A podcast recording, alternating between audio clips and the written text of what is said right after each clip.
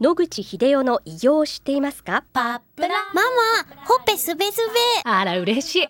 パパも毎日元気で疲れ知らずね。まあな。おばあちゃんも近所で若いと評判だよ。おかげさまで。おじいさんいつまでも健康で幸せですね。うん。野口英世の医師により開発されたパプラール。老化や万病のもと活性酸素を分解してあなたの健康を守ります80年のロングセラー使い続けた人が知っている安心の品質と効果。その悩みいつまで我慢しますか？お問い合わせは東洋厚生製薬所または武蔵野製薬へ。白川先生おはようございます。おはようございます。今週もお話をどうぞよろしくお願いいよろしくおたします願いします。先週ステロイドの離脱の話をしていただいたんですけれども、今週はアトピー性皮膚炎によく使われはい。る免疫抑制剤のことで。とお尋ねしたいと思います、アトピー性皮膚炎にはステロイド軟膏以外に、うん。まあ、効くと言われている薬、よく皮膚科で出される免疫抑制剤というものがあるんですが、先生これについてちょっとはい。いいところそしてちょっと考えておいた方がいいようなところを教えていただけますでしょうか？はい。プロトピックという名前の免疫抑制剤の軟膏ですね。それで、ステロイドと比べて、ステロイドがどうしてアトピー性皮膚炎に効くかというのは、免疫細胞を抑えているわけではないわけです。効きが緩いわけですね。逆に、ステロイドは全ての細胞をゆっくり抑えるので、免疫細胞も含めて時間をかけると、代謝を抑えて免疫反応もストップしてくるということで効いてるわけです。ですから効きが鋭くないわけですね。ぼやーんといろんな細胞を抑えていくうちの一つが免疫細胞であると。でその免疫細胞だけをターゲットにせずにぼやんと他の細胞も抑えるので長いこと使ってると他の細胞が危ないとそういう話ですね。それに対して免疫抑制剤のプロトピックは免疫細胞を集中的に叩くというために作られたお薬なわけです。アトピー性皮膚炎を起こす免疫細胞を集中的に叩くという意味ではステロイドの比ではないぐらい免疫細胞をバンと叩くわけですね。効きもいい。なので、スピード、それから重症な人に好んで皮膚科の先生はお使いになっておられて、短い期間であればステロイドと比べ物にならないぐらい効果を出すというのがいい点だと思います。その一方で免疫細胞だけ叩くと。で、それがアトピー性皮炎を起こす細胞だけ叩いてくれるっていう選択的なね、抑制ならばよろしいんですが、残念ながら全ての免疫細胞を叩いてしまうと。そうすると免疫細胞の役割としましてはあのアレルギーに関係した以外にバクテリアやウイルスを殺すとかががん細胞を殺すという役割があるわけですね。そういった細胞まで一挙に叩いてしまうという点がありまして免疫が全滅していく可能性があると長いこと使うとですね。だから長いこと使うとかなりシャープにですね免疫がストーンと落ちていくので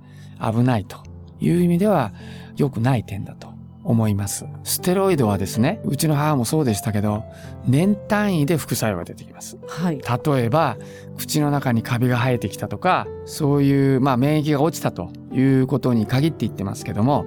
1ヶ月や2ヶ月では出てきません。だけど、プロトピックという免疫抑制剤だと、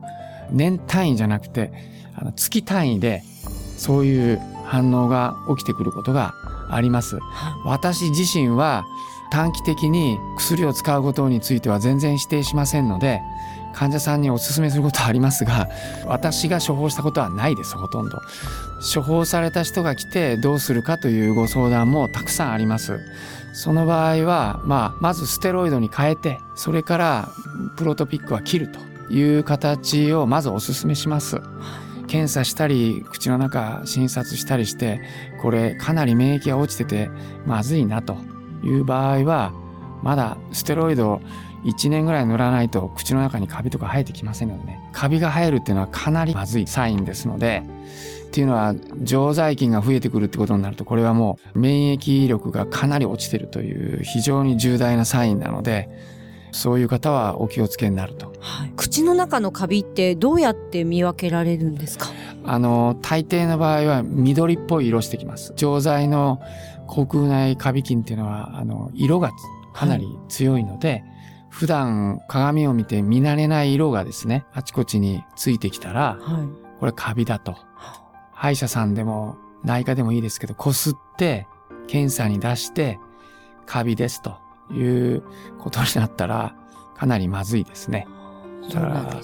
そういうために年単位でプロトピックとかステロイドを使ってる人は口をよく鏡で観察していただいて、私の経験から言うと100%正しくはないかもしれませんけれども、カビが生えてこないぐらいの免疫の落ちだと、ほぼ大丈夫だと思います。はい、アレルギーの人でステロイドを使ってる人が極端に癌の発生率が高くなったっていう論文は